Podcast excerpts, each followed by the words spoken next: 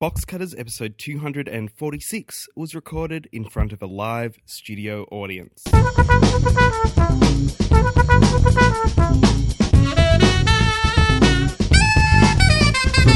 Box cutters. Box cutters. Box cutters. Box cutters.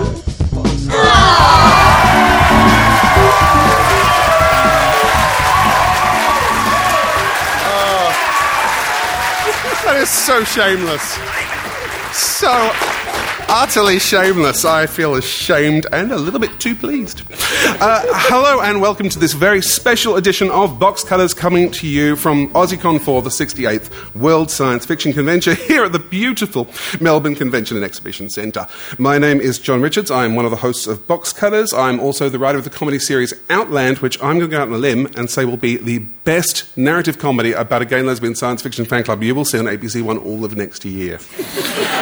Uh, that is just a shameless plug, but if I don't do that, the ABC gets angry. Uh, I'll to my to my. So I've, I've done what we normally do: is to my left, to my right, but I forgot to actually cross off the one that you aren't. You're on my left. Hang on, there we go. To my left is my box cutters cohort media guru, barrel girl, Josh Kinal. Thank you, Daryl. Is this now? I, I actually. I don't know. I've never done one of those things before. yeah, I've never done one of the. Uh, Having an audience is freaky. I know, but I want to have that applause every time. I know. Can you applaud but keep your eyes closed? I love this. I also need to ask you: Is this the first time you've ever been to a science fiction convention? It is. It is the first time. That, so you know, Lightweight. totally. I'm totally a congen or whatever I would call that. Convergent. I would, but congen. Yeah. I like congen. I'm So- going to get congen on a T-shirt. Who would buy a congen T-shirt? I don't build that. That's Okay, that's one. sad. CV after. So, Box Cutters is a show all about television. Today's panel topic, as you may have read in the program, is writing Doctor Who. We don't have time to write Doctor Who now, but here's some men who wrote it earlier. I was so pleased when I wrote that down. so, to my right, or to your left if you're listening at home, uh, Paul Cornell is a writer of television. He's written novels, he's written comics, as well as Doctor Who. His TV credits include Robin Hood, Primeval, the supernatural soap opera Spring Hill, uh, as well as non genre fare like Doctor's Casualty, Holby City, Coronation Street, and our favourite 1950s rural drama, Born and Bred. he also created. He also created the medical horror series Pulse, but we're not. Don't mention the p word. I, I have. I, sorry, just. I have actually cut my hand right there. Anyone who's seen the pilot of Pulse, I have cut my hand right there, and we'll never find out what that means. Yeah, thanks, Paul. Uh, he's written many comic titles, including Captain Britain, Dark X Men, and the granddaddy of them all. Uh, action comics in the world of Doctor Who, which we should probably mention. He wrote the Christopher Eccleston story Father's Day, the David Tennant two-parter Human Nature and Family Blood. All of them were Hugo nominated. He's a bit obsessed with the Hugo. They keep giving him Hugo nominations. Hugo. and also the 2003 web series Scream of the Shalka and numerous books and audios. He created Bernice, uh, Bernie Summerfield. He wrote the novel Something More in British Summertime. He's been nominated for two Hugo Awards this year, which seems excessive. Yeah, he's up for Best Novelette and Best Graphic Story. Novelette's not even a thing. Will you please welcome Paul Cornell?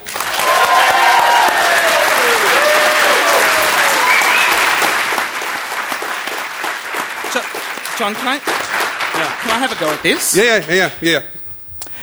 And to his right, Rob Shearman. Oh, no, no. What? Is that not? You've got a whole thing. Yeah, yeah, yeah. Oh, sorry, sorry, sorry, sorry. Hold that applause. I've got to mention the Shirley Jackson Award. The Shirley Bassey Award. The Shirley Bassey Award. Rob Shearman, acclaimed playwright, radio dramatist, and short story guy. Maker. uh, uh, b- builder. He's written dozens of works for theatre and radio, two highly acclaimed collections of short stories, Tiny Deaths, and of course Love Songs for Shy and Cynical, which won the Shirley Bassey Award only recently. In the world Doctor Who, he's written several Big Finish audios, including Jubilee, Chimes of Midnight, Deadline, Holy Terror, and My, Pri- My Private Wolfgang, is it? I don't remember. That, that's my favourite. That's great. Yeah, it's. Uh, Mozart doesn't exist. It's brilliant. It's true. Yeah, Yeah, yeah. he doesn't. Um, he also brought the Daleks back for, to terrify a whole new generation with 2005's Dalek. Probably the scariest thing he's written, except, of course, for that episode of 50s rural drama, Born and Bred. Was it, was it really popular over here? no, No. no. no. strange Just, because it was uh, very popular with us. I to, uh, to, to, to prove that point, John said, "Oh, they've both written for Born and Bred," and uh, and I went, "Okay." you, I, I should point out, I wrote justly forgotten 1950s drama, and my boyfriend made me cross it out. he said, "That's just being mean." He's so controlling. He's won every award you could think of, and some I've just made up. Robert Shearman.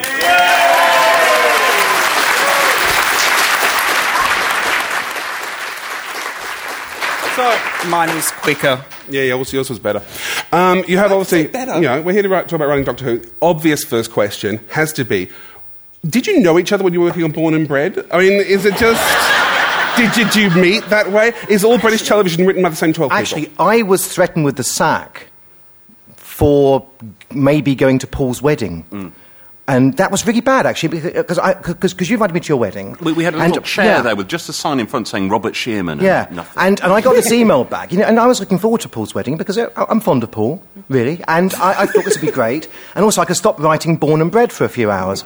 And they and I had this emergency meeting, and they said your latest script is so poor that if you don't actually do a complete turnaround by Monday, we will actually sack you on Monday. And I, had, I said, but I'm going to the wedding. I said, you're not, because if, you if you go to the wedding and we even hear you've been at the wedding, we will sack you. And so Paul wrote to me and said, I can probably pull a few strings here. Didn't you? Do you remember that? I did my best to pull a few strings. The strings turned out to be non-existent. Because, like- because my draft was actually that bad that Paul couldn't pull the strings. Oh. And so it was bad, actually. So, yeah, I mean, Paul and I were friends before that, and indeed somehow strangely through it. and somehow strangely subsequently. Yeah. Did, did you finish the episode? Did it go to air? Uh, we both finished our episodes, and then we were both sacked, which was tremendous. I actually, it, it comes back to Doctor Who in a way, because I got sacked in part because after the first read through for my episode, my first one that I was doing, um, the producer on the show, I can say this, can't I? Yes, of course I can. The producer on the show was a chap called Chris Clough. And Chris Clough was the director of certain notorious Doctor Who episodes in the 1980s um, you know, back on the old show, obviously as before the new show was, was revived. And I told him, I said to him, I said, you know, you- you've actually directed Terror of the Vervoids, The Happiness Patrol, Silver Nemesis. Everything you touched on Doctor Who was rubbish. um, because it was in the bar, and I thought in the bar things were different. And I got sacked a week later. Now, I don't think there's any relation to that because my episode was obviously brilliant. Um, so that was probably it. I, I had a scene in my episode. Did you have any scenes in your episode? Yeah, um, I had a few Doctor Who references, Right. but actually a lot of mine just got rewritten, and I was just relieved. I, I, I remember having a sort of mini party the night it went out by not watching it, which was, which was really, really good. I, I, it's di- I terrible. didn't, I didn't watch it either. I just gave the DVD to my dad. Wasn't there lots of? I didn't bother watching yours. Wasn't there lots of um, lots of naked women dancing in your? That one? was my scene. Yeah. Oh, that's really good. The, the rest of it's written by other people. Yeah. My one scene is is Did the- you did you ever get a DVD sent to you by the BBC? I did. Because I didn't. I gave it to my dad. Because Chris Clough wouldn't let me have one. because I think I must have offended him too much. Yeah.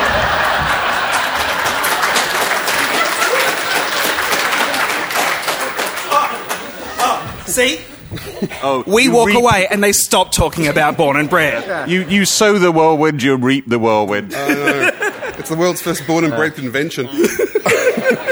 Seriously, if you, if you ever get a chance to watch Born and Bred, don't. yeah. Don't. But I'm, I'm going to get that on a t-shirt. Born and Bred convention. Who, who wants that on a t-shirt?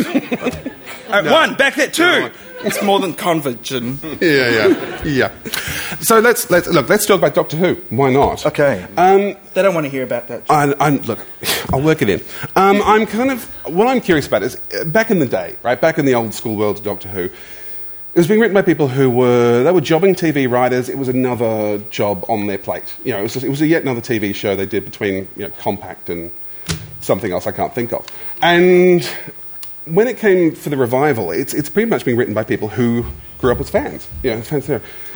So how did you? Because you both wrote for the first series back. How did you get the call? Was there? I mean, how did you know what was going on? Well, at my wedding, Russell T Davies read out the second lesson. Moffat was the best man, and um, it, it was really about who was at my wedding. Unfortunately, Rob, Had a chair. I, I, I had a chair, yeah.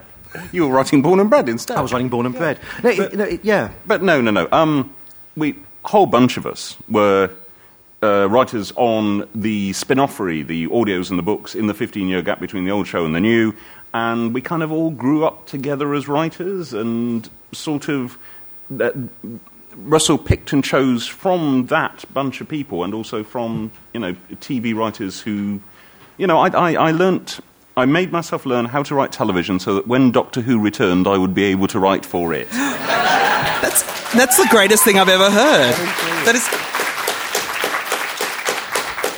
And, um, you know, it's uh, it was a combination of the Fanish stuff and the um, TV writer stuff that he Yeah. picked from. So, you know, we all gradually got the idea that we were getting the call. You I- got the I- call on the bus, didn't you? I, I, I yeah, I, it was actually a rather embarrassing story of sorts. I mean, it, it's, it's that funny thing that I just changed agents to actually an Australian agent who I've subsequently parted company with, actually, bless her heart. But, um, but she didn't know what Doctor Who really was.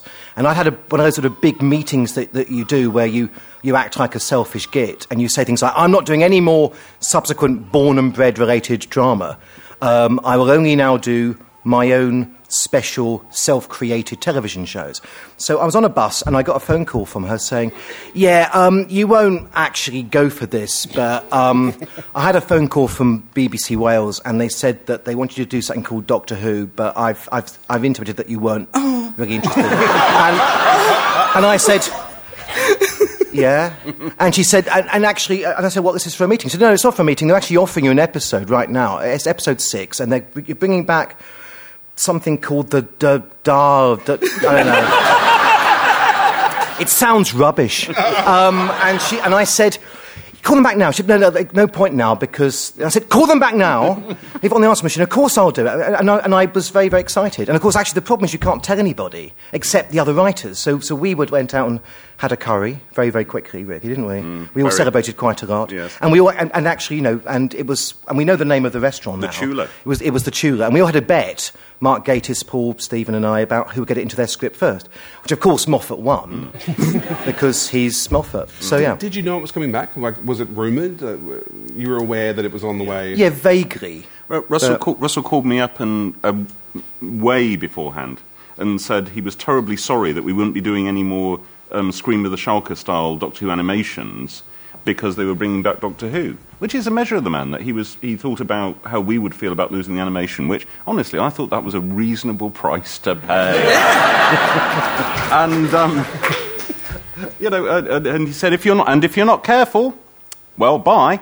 And and you know, I wondered for months how careful I had to be. And um, you know, it's uh, we all b- gradually became aware of who was doing it. You know, it's. Uh, Goodness, these framed stories that we've got so I, I know it- it's odd because we've been telling these stories for the last five or six years. But I mean, but looking back at it really honestly, I had believed that Doctor Who in 2003, when it was actually announced, I was certain it was dead forever. And in fact, I was actually fairly certain because we were both doing audios and the books and things that it wouldn't survive much longer. I hmm. thought that actually it was beginning to be a little bit ailing. The, the sales were going down a bit, I think.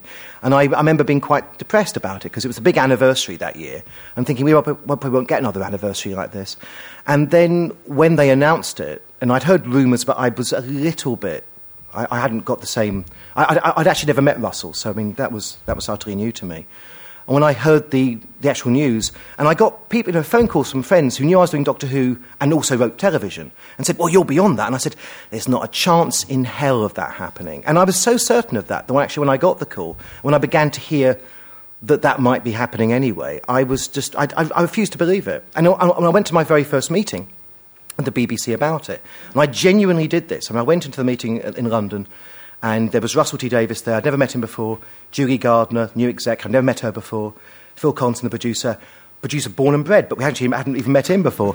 And, um, and I was certain I'd go in the room and they'd go, Oh, right.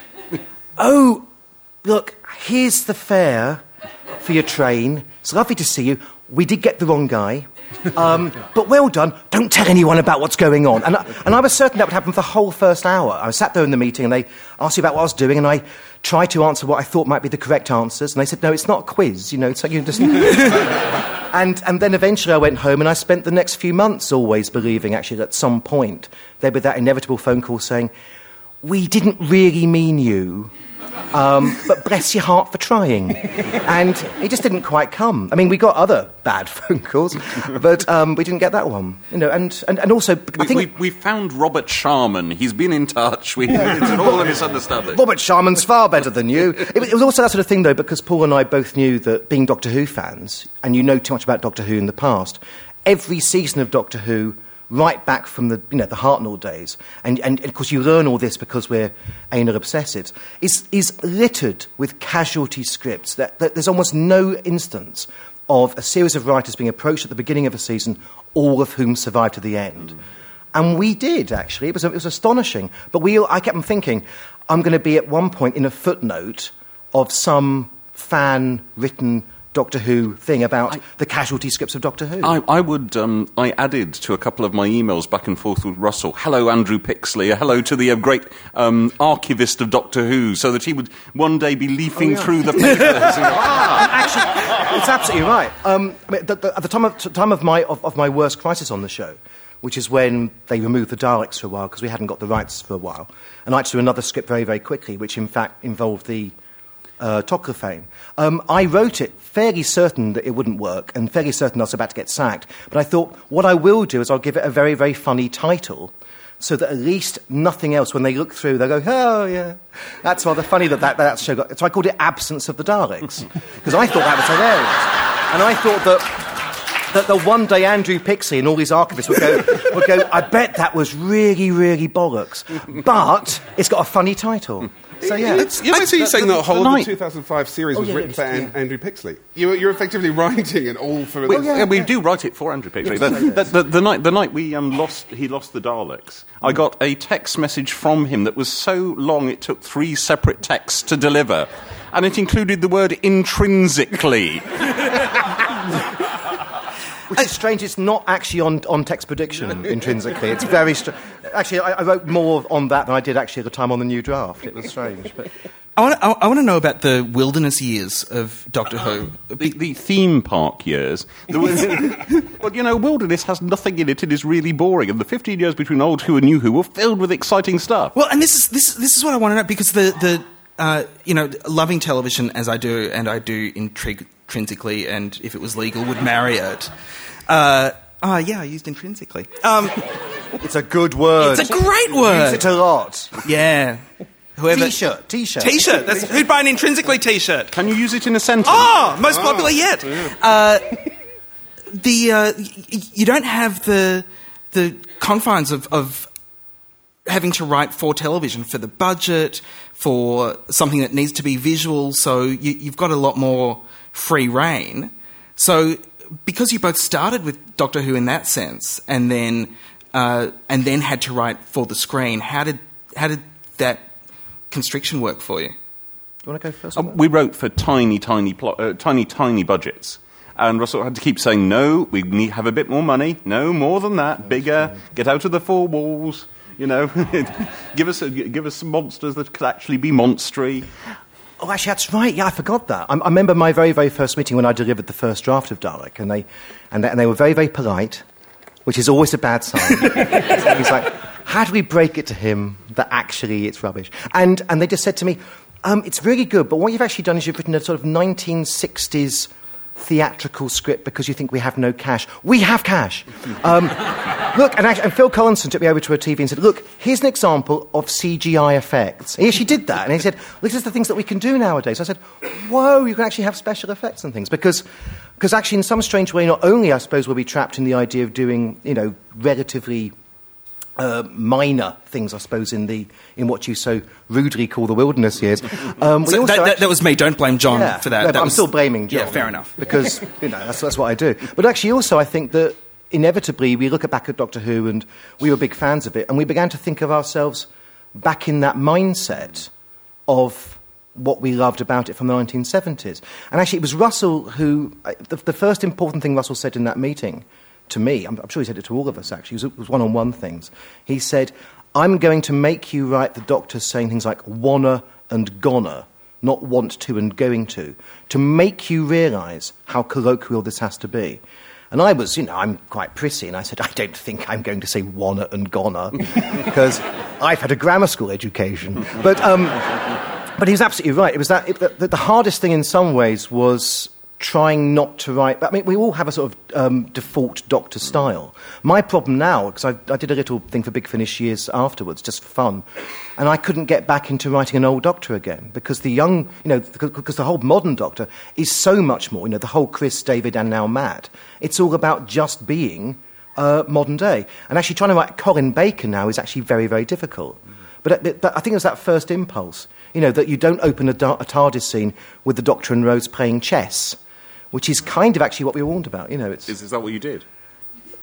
I actually someone else did. I heard. What else do you do in a TARDIS? I think I think Stephen Fry did actually, but that's oh, yeah, yeah, yeah, right, yeah. yes. But yeah, but that's right. I mean, it's the whole idea actually of really just not making it so it's some sort of sort of old, rather um, a, a, a sort of a man just talking in long words for the sake of it and being very very cleverer than anyone else, and I, you know, and also therefore wearing the um, leather jacket that Chris did was a reaction against all those sort of really eccentric costumes it had in the past, which, you know, um, I think worked actually. You know, it was, So, what were you told for the Doctor, though? What were you told to write as the character of the Doctor? you go first. Well, we, we started writing before Chris was cast. Um, so we had the Doctor from Russell's pilot script to go on. So it was about writing that character, really. Um, and he's very much there in all respects in that script. It's very easy to follow that lead. Yeah, that's right. It's, I mean, the awkwardness in part was, I suppose, that when, that, w- when the script first arrived on the doorstep, you know, and you, and you open it, it was, just before Christmas 2003, and reading it and being astonished by how modern it seemed, also so excited by the fact that it was there, and actually, that it was actually so good. Yeah, and, and, and the, the word we kept saying to each other was relief. Relief, absolutely. Yes. Because, you know, the, you know the, the, the whole investment with TV stuff, I mean, you know, born and bred aside, the thing about that is that you work on the show and you go into meetings and you'll be talking to your editor and there'll be a sort of tacit acknowledgement that you know it's actually awful, but you can't really say that. But with this show, we were so dependent, I suppose, upon its success because we didn't want to be the ones who'd killed the only last revival it could have. Was that, was that a worry? Was it, was, Oh, yeah. Did you think this may be one series and that's it? Russell actually said to me, Paul, don't feel bad if by the time we get to your episode we're not on BBC One and not in prime time. Yeah. Um, uh, that was the level of fear as to. uh, Russell at the time thought six million would be major victory. Ten million changed BBC television forever and British television. Um, he actually said to me once, "That's done it now. That those numbers on that opening night. Somebody in fifty years' time will be able to bring it back now." Yeah. Uh, Russell's concern, I think, was that, you know, that songs at the end of the day, he said to me, if we can have a DVD box set that we alone can watch in our bedrooms in 20 years' time and say, well, we killed it, but, but we were proud of what we tried to do, then actually that was the, worth, the worthwhile thing. And it meant that as a result, there was that strange game going on for that first year about you know, not wanting alien planets because it might put off the audience, not wanting to refer to marginal continuity things because that might put off the audience, but actually at the same time not being ashamed of Doctor Who. It was, it was actually it was Russell who kept making us put things back in, you know, so that I was not wanting to acknowledge lots of things. He said he said to me a read through, he said we have to, you know, if we're going if we want to mention the Drahvins, let's just do it. Drahvins are from Galaxy 4 1965, just letting you know. Um, because actually, he said, we have to be in love with this show, even if actually the people around us, and at the BBC, I think they were a bit, were a bit more suspicious of it. So he said, you know, whatever it is, it is, we adore this show, and we're the ones on the show because we adore it. You know, other writers will be out there knocking on the doors, and indeed, of course, were later, who weren't fans of the old show. But, but we, you know, we had this investment about just making it, making sure that we could see it as a continuation. Speaking of fear, on, on that side though, what, was there a concern? Because actors, especially in old school Doctor Who, used to say that uh, they were typecast and, and you know they're going to never play Tegan. And was there ever a concern that um, that as writers you were going, I don't want to be that Doctor Who guy? Well, here I am seven years later. Um, it's, I am. I'm. I'm. I'm kind of. I kind of feel like that. I'm tremendously proud of having been on the show, and will always be available for selection by it. But um, you know, I, I kind of. I find myself starting to to want to be known for other things. This is nobody else's fault but mine. As soon as I do something big and useful and anything else, then I'll become known as that guy who does that other thing. Hopefully. I should actually point out for the listeners that uh, Paul Cornell is actually wearing a tuxedo uh, as well. So as far as overcompensating goes, But the, I, am wearing a very nice shirt. I think I want to say. No, I mean, and- and- the thing, so- so yeah. the, the thing about uh, you know always being that guy. How many opportunities are there for you to uh, to reach out past that to uh, to become something else? Uh, uh, Rob, you've done a lot of theatre. Uh, actually, it, it changed. uh, Actually, that was hard because the difficulty was before that I'd spent most of my career, about 10, 11 years or so, I was exclusively a theatre writer. And I did quite well in theatre. And I was getting a bit of a, of a reputation for being quite good. And I would be directing as well, and I'd direct abroad. And doing high profile television was actually suddenly seen by a lot of people as a massive betrayal. And I never wrote theatre again until actually now. I'm, I'm doing some theatre again for the first time in many years. And I found that terribly hard and actually very upsetting because I loved Doctor Who and I couldn't see why I couldn't do both. And I went through a little bit of a crisis time after Doctor Who, thinking I don't want to do this again immediately, actually, because I didn't want to be redefined by a show that I, that I love, but I'm basically a comedy writer, and Dalek is not the most funny thing in the world. And, and I began to be offered TV shows, basically also doing action adventure things, and I said, I don't do action adventure. I got away with it once, I can't do that again. And I, and I found myself, in a sense of some desperation, turning to prose. And I was, you know, I'd always said I'd never write prose, I never thought I could do it. But at 37, I wrote my first book, and Doctor Who, in some ways, enabled that career change to happen and also actually to find an audience for it. So I'm desperately grateful to Doctor Who for it. At the same time, trying to resist the label of being the guy who did Dalek. And that said, though, I mean, I'm aware that if anyone buys my book, I always draw a Dalek inside it. because I also, I also feel that's probably why they're buying it. and, and with you, Paul, what, I mean, what doors did it open and what did it close? Um, it, it doesn't close anything professionally in terms of I, I was offered a lot more. We've got, I've got to say that that um, it really helped. It got me into comics.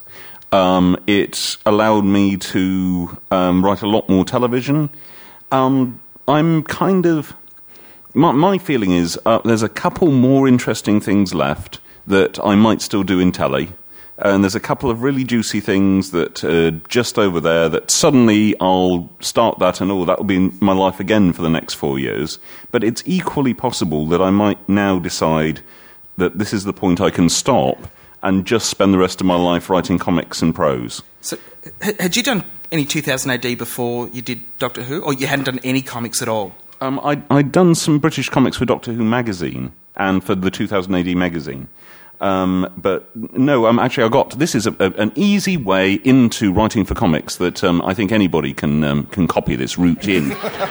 um, the the great um, British comic writer Mark Millar um, sent me an email saying, um, "I really liked your Doctor Who episode. Would you like to write for Marvel Comics?" So that's all you have to do.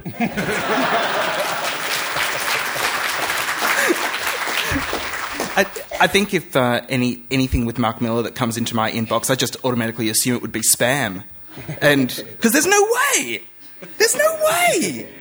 Oh, I see. I see what you mean. Yeah. Right, was, was that was that really exciting? Like you got a personal email from Mark Millar. Yes, it was exciting. I'm not going to sit here and go, no, no, I- it was just an average day, dear, you know.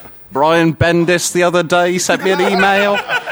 Uh, we've just learned that you're more of a fanboy Ed than Paul Brubaker, Cornell. he's, he's, Ed Brubaker's never off the internet chat now. What, what am I going to do? Um, I, I I had a question I wanted to ask him, and Paul Cornell told me, so this is the second most tedious thing he finds to talk about. Um, Yeah, don't go with the Are we most going down the list? Goodness. um, I, just this is just for the writers in the room. It, it's for me. Um, I'm just curious with, with logistics on a Doctor Who episode. Like how, how long do you get to write one, and how much how much are you left to your own devices, and how much are you told it's got to be on this planet with you Yeah. know, this thing. I think it varies. I, mean, I think that we went through a process that was rather longer than, than was normal because, I mean, we were talking about working on the show from end of 2003 really until the end of 2004 while still going up to publicity for, from sort of mid 2005 ish. So you know, and that was for you know both of us for that one. It was it was one single episode, so that was you know 45 minutes stretched out over 18 months, and it meant that and it, it's not a bad thing actually. It means that what you do is you write a draft, and then you have time to write other drafts and more drafts. And I remember at certain points actually what would happen, which would be frustrating, if I'm honest. You'd, you'd write a draft, and they'd have it, and have meeting, they'd say things like, It's great, we really like this one, we could film this tomorrow. However, we've got six months to go, do another one. and, you say, and you say, Well, all, all right. And they say, No, really, I mean, see what happens. So you do another one, and they say, This is awful. and you say, Oh, really? I say, This is now a crisis script. And you say, Right. And they say, Well, can't we go back? You can't go backwards. Got to, got to move forward. And I say, but I kind of did go backwards. I said, no, no, it's fine. We'll, we'll find a way out. And, and you suddenly actually find that occasionally you just think, if only actually we just sort of stopped earlier. And I, and that, that is often a TV way. I mean, Born and Bred, not to mention Born and Bred, because it's a, it's a good show, really, honestly. I mean, try and watch it. Try and catch it on DVD. It's probably in the ABC shop. Um, actually, it is. I've seen it. And I thought, why is it here and not in my house? When, when you say try and watch it, do you, do you mean start watching it and see if you can? Well, the, the problem is, is that no one has yet reached episode four without jabbing spikes into their eyes. It's very annoying. But no, you see them all over Britain, the born and bred victims with the spikes in their eye.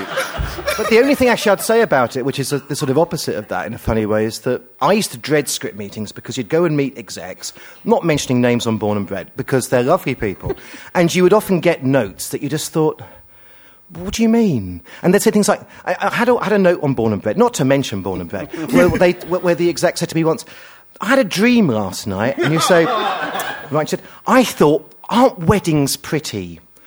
Make your episode now about a wedding. I said, oh. but I've done this episode about, I said, yeah, put a wedding at the centre of it now. Maybe also, I thought a paraplegic boy on the roof of a burning hospital about commit suicide. I said, Well, how did he get there? He said, Well, you're the writer, it's your story. so I had to, you know, so I sort of, he winched himself up. I thought there must be an easier way for him to commit suicide than this. And the thing is, on Doctor Who, what would happen is that you'd have a meeting with Russell, and Russell, even if he were destroying you, even if he said to you, you know, actually, really, you know, this, this last draft you've taken has really gone down the wrong direction. I always left a meeting with Russell, always excited by the possibility of what to do next because he, he does make you actually turn, he, he's very, very engaged with it. He gives you enormous possession of what you're doing.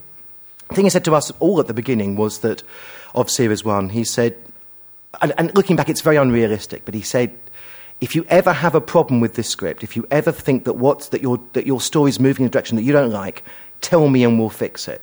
And that can't work in TV, but Russell intended that. So what happens is you go in there, and he gave us all um, a sort of little paragraph of what he wanted. In my case, it was based upon an audio I'd already written, but, but I know that, that in every single case, that paragraph gets twisted into something completely different, because actually that's how you write. So and, and, Russell, and Russell loved that. What would that paragraph have been? How would that, how, what would he have boiled? Well, your one's actually the best example, I oh, think. Yeah, mine was. Um, um, this is the um, stark, dramatic play for today style episode with no monsters and no special effects which ma- makes my whole life into a sort of shaggy dog story, really. um, I get to write Doctor Who. There's no monsters and there's no special effects. And at one point, where um, you know. Uh, it looked like it would ha- it would also be the one in which the Doctor would take um, some time off to allow Chris a break. So it was very nearly the one with no monsters, no special effects, and no Doctor. and um, but uh, the paragraph um, said that um, Rose um, watches Pete Tyler, her father, die over and over in a car crash while the doctor discovers from his friends what a good man he was. And that's, it's interesting because that's the, you know, everything else has, it has one of those many different flavours that Russell tries to put across all of season one of Doctor Who. It's an attempt to do something which is not action and adventure, and, and I'm, I'm quite flattered to have been given that one, actually. It's, um, but I immediately sort of said, well, how about we use a time paradox to make that happen? And the time paradox could produce monsters, couldn't it? I have to admit, I mean, it, yeah, it's, it's that because you know they call it the series Bible, and you get it, and it's not like the Bible at all. You know, it's it's quite thin, and you don't actually have to worship anything. But um, But it was Oh, that oh, odd- you really do. Ex- ex- except obviously Russell. Um, not that Russell will ever say that. Not me. Yeah. I didn't I'm- say that's Rob Shearman No, all the way but, there. But I want to say that, that Paul mouthed that to me, so that if Russell is actually listening to this, it was Paul. and he, he, he doesn't. He sent us an email. He doesn't listen. But the thing about it is that, is that I went through that Bible, you know, and I went through the episodes, and you could actually see, because I knew the other writers, what was going to be offered to each. It was easy for me because he just wrote at the bottom in pen, You've already written this, ha ha, which of course was partly true and partly not. But, but I really envied your one. I mean, I really wanted to have your one. I, I read that, and actually, I wanted to go right to Russell and say, Give, give Paul my Dalek story and make him do that because I, I love that Twilight Zone thing. And also, I don't actually like monsters very much. And I got really worried that I'd be writing an episode about people running down corridors away from a monster, which I did. and, and very well. You did that very well. Yeah, but there's- also, there's Sucking not much up the dialogue guests, in it. I'm sucking Yeah, up I to the believe guests. those corridors. Yeah. though. Oh, I, they, I believe they were. were really. They really looked like corridors. The um. I, I, I'm actually there.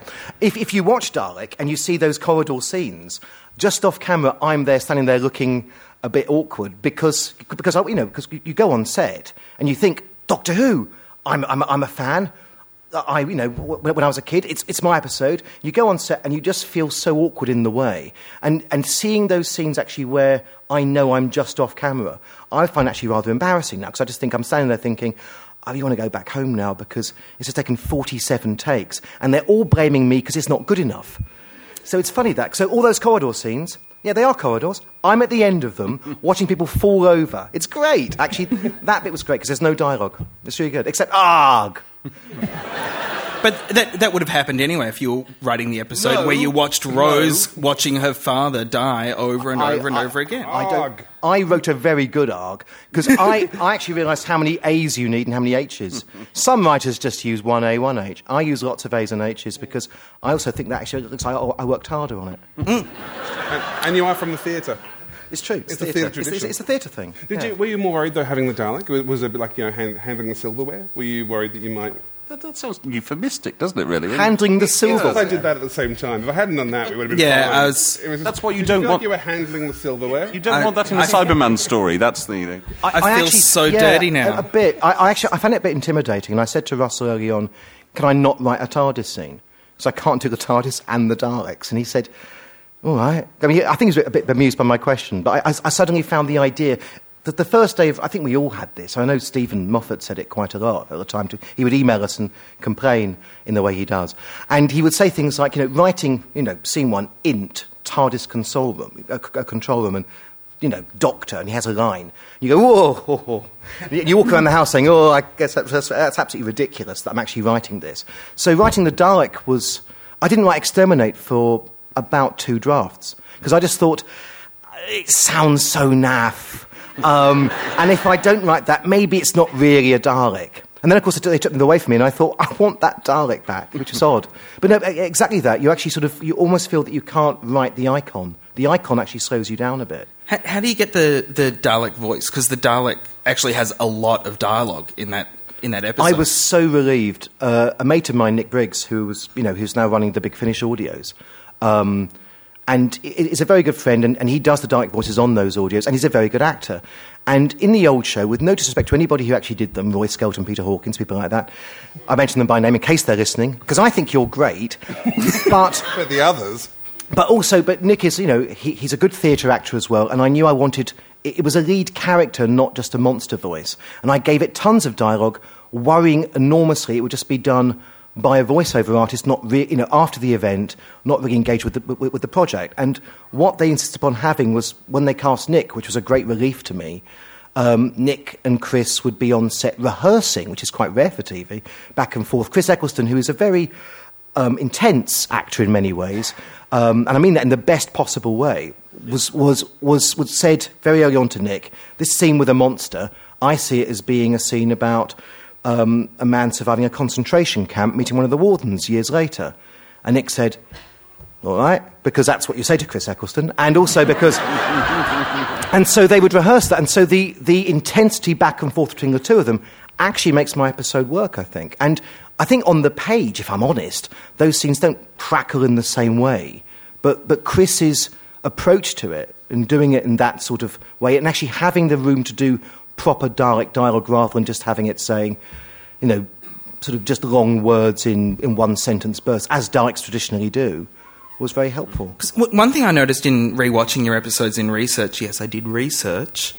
uh, but yeah, re- rewatching your episodes, and, and the thing that really struck me about uh, Dalek and, and about human nature uh, as well is these are uh, bringing real emotion into into science fiction where a lot of people just forget to put that in. A lot of times it is just machines and monsters and explosions, but the story is still in the emotion. I mean, the, the Dalek could be could be a, an, a, an old concentration camp prisoner. It could be.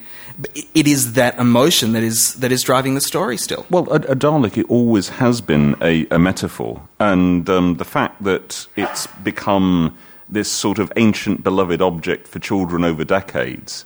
You know, this actually put the metaphor back into the Daleks. You know, it stopped being a Dalek and became a fascist again.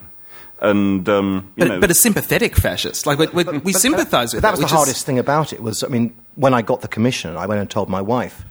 You know, I said, "Guess what? You know, I'm doing the Dalek." She said, oh, "It's a shame." And I said, "Because because because my wife's quite cool actually, and doesn't really like Doctor Who very much." And she and I said, "Why?" Said, "Because they're rubbish." She said, "She said that they're just jokes." And the thing is, is that she was right. They really were. At that stage, Daleks were doing things like ads for Kit Kats, chocolate bars, and things. And the fact is, you know, they, they'd been invented to be um, a representation, as, as Paul says, a metaphor for totalitarianism, and had become toys for kids. And it was about going back, and I, I made my wife, because yeah, I, I can do that, um, I, I, I, I uh, made her make a list of all the things that she thought were crap about them, and we tried to deal with them one by one. You know, things like this stupid sink plunger. So I had it take off someone's face. You know, I just thought that was quite funny. Um, it, it was about trying to make sure that you didn't actually play the sort of iconic joke. The one thing they actually they really wanted, and they said, put this in the script, is about it going up the stairs, which the TV show I had already done. But they wanted to redo it. They wanted to actually, you know, emphasise this is not a joke. And I, th- you know, and that, that was the hardest thing about it actually. 'Cause- And Paul, with uh, human nature, I mean, you, you spoke before about how horrible it would have been to write an episode that uh, didn't have any monsters and didn't have any time travel, didn't have any special effects, and then human nature, that that one episode before the family comes down, uh, has no monsters or special effects. Or, well, apart from the scarecrows. oh, the scarecrows are fantastic though. But um, but but yeah, they, I mean, It, it did start off on that basis, actually. Russell said to me, we, we can do this really cheaply in that um, there are no obvious effects needed. And actually, most of the effects are done in camera as it en- ends up. You know, that's a real lighting rig descending in front of the guy who becomes son of mine in the forest. It's added to a little bit with um, computer effects later on, but that's mostly really there. And it's mostly done in camera, which I think is what gives those episodes such a wonderful quality in terms of direction. Um, Charles Palmer is a bit of a genius, and um, he really did give it a, a kind of old-fashioned feeling of actually being there through doing most of the stuff there and then. So yeah, there, re- there really was a kind of not very many effects thing, but for that it really it helps it, I think. And for, for both of you, you've both done adaptations of your own work. Uh, how do you approach that? How, how do you? Well, I've I've invented this story for this particular medium, and now I need to adapt it for, for a brand new medium. Yeah, you, you, you throw it away. I mean, actually, partly because the, the audio I adapted it from was for a fan audience who got all the jokes. And I knew this had to be an episode for an eight year old audience who would actually probably prefer the, the Slitheen. I was so certain of that. I mean, I, I got the Aliens of London scripts from, from Russell, and the, and the monsters in that were funny, they were modern, and they wouldn't be pepper, you know, big pepper pots. Whereas we were working to a, you know, a, a sort of 45 year old design of something which had no sense of humour and no conversation. Why would anybody now prefer something just because we tell them it's iconic from the 60s? Any kid would prefer the Slitheen, I thought. So you actually go back and you say, I have to throw away everything I've actually done. And, and that was the hardest part about it, was because it felt like I, I, at some points, I was genuinely upset that um, I, I, I would see my friends, you know, Paul and, and Mark and Steven, and they would be doing something utterly new. And I felt I'm kind of retreading old ground and yet not don't wanting treading this ground at all. I, I need it to be new ground, but the old ground exists, and it's very hard to avoid it. And I found that very, very frustrating. I mean, actually, I mean, with human nature, I mean, that was twice as long. So was that hard? Um, yeah, um, I, I originally got rid of almost all of human nature. My, my first plot draft began with um, John Smith waking up in bed with his wife. Um, because I thought we'd done the romance in Girl in the Fireplace. And uh, Russell just kept saying, back to the book, back to the book. And that was, I think that's the right way to do it. You know, you kill your babies first, and then Russell resurrects a lot of them. so he's got lots of resurrected babies. Yeah. So, so what you're really saying is that is that Russell encourages infanticide, and then and then in some strange quasi spiritual way can actually bring them back distorted. So Russell would have this zombie army of babies. Yeah, And they're my babies. Yeah, they, they are your babies. Yeah. But, but then that's why human nature worked. yeah.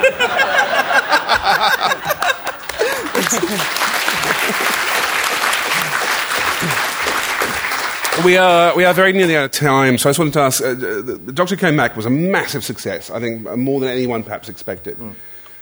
Uh, has this, Paul Cornell, made it easier or harder to get other genre television up? Like, can you point to it and go, look, huge success, let yes, me do that? infinitely easier. Life on Mars was in development six years before Doctor Who. Um, everything suddenly came um, bursting through the door at that point. British telefantasy just happened all over the place. But life on Mars is barely, barely fantasy. Yeah, absolutely. For one thing, um, it's a, a strange, askew idea. It's not the fantasy, it's that the big idea can work on television. The BBC didn't think that family viewing existed anymore before Doctor Who came along. 10 million was an incredible shock to them. It's hard to assess just how big that shock was. Um, it meant that family television came back as well. You know, that Robin Hood and uh, Primeval and all those shows that go for that demographic. You know, it's Merlin. Yeah. Will, will you be able, though, to get something up that, that is perhaps, I mean, I'm, I'm not saying Pulse necessarily, but something that is perhaps darker or for an adult audience, like Pulse? Well, yeah, is there I, I, But, I- I- but John, don't mention Pulse. Oh, sorry. Don't, don't No, no, mention no, Pulse. no. I, I should mention that the reason we're not mentioning Pulse isn't that I, I love it. I'm incredibly proud of it. It was a pilot I had on BBC Three that was um, screened a few months ago. We, I learned two days before coming out here that it wasn't actually going to go to series. We had a panel lined up, and I thought, well, I can't spend an hour weeping in front of an audience. I'm not. And um, so we did a game of just a minute instead. But um, that's the reason we're not talking about it. Um, really love it. Wonderful cast, wonderful director, wonderful people to work with. And I, Had a I lot just of hope we can promise, I find. thought. I just hope we can find somewhere, some something to do with it. it might, we might be able to. Audio, please.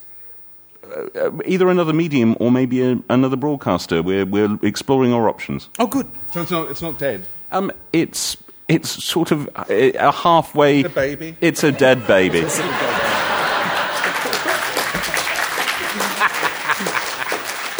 And on that dead baby note, well, that's jolly. Okay, I, I, I've got a, a question about the BBC in, in general.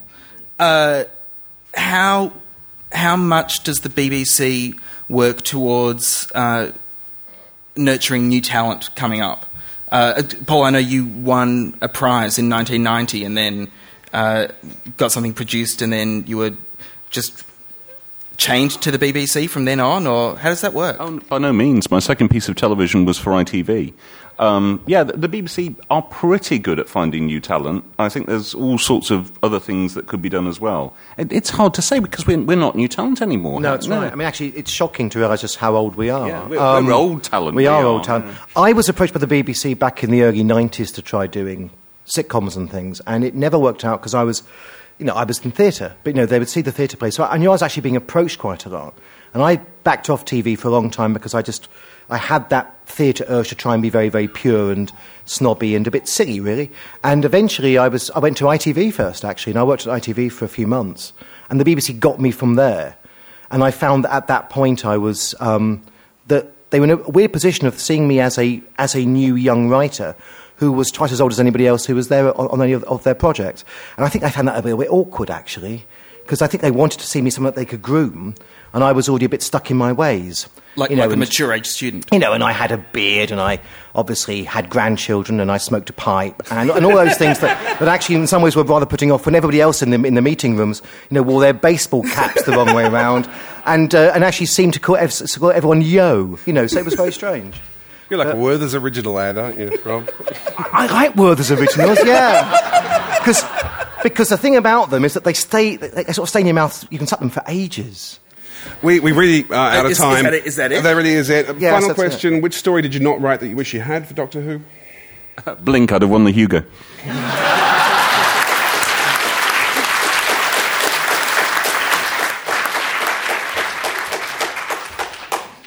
It's a toss up, actually, genuinely, between human nature, which I absolutely adore, or actually more likely now, because I could maybe have done it because of my theatre stuff, Midnight. Because I think Midnight is sensational. And I, and I saw that and thought I would have loved to have tried a, a long theatrical episode like that. I'd have loved Midnight. So, uh, Rob, uh, sorry, I was going. Rob's book is Love Songs for the Shy and Cynical. You should go and buy it. I forgot to ask Paul what he wants to plug. What do we? I- I've got a, a novel out from Tor next year, so far untitled. So, look for an untitled novel by Paul Cornell. I think we're all looking forward to that. We would like to thank AussieCon for for having us. David Ashton from Sample and Hold, who helped record this. Thank you, Josh. You can find the Boxcutters podcast through iTunes or directly from our website at boxcutters.net. Uh, enjoy the rest of the con, and hey, Let's be careful out there. thank you.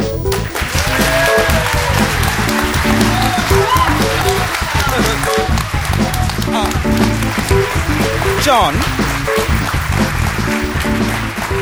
John, you, you did forget to say that your name is John Richards. Yeah, it is John Richards. And my name is Josh Kinal. Yeah, thanks. And that's uh, Paul Cornell. Yeah, And Rob, Shearman. Yeah, Yeah. Go home. Hi, this is Pete Smith. You've been listening to or have just missed Box Cutters.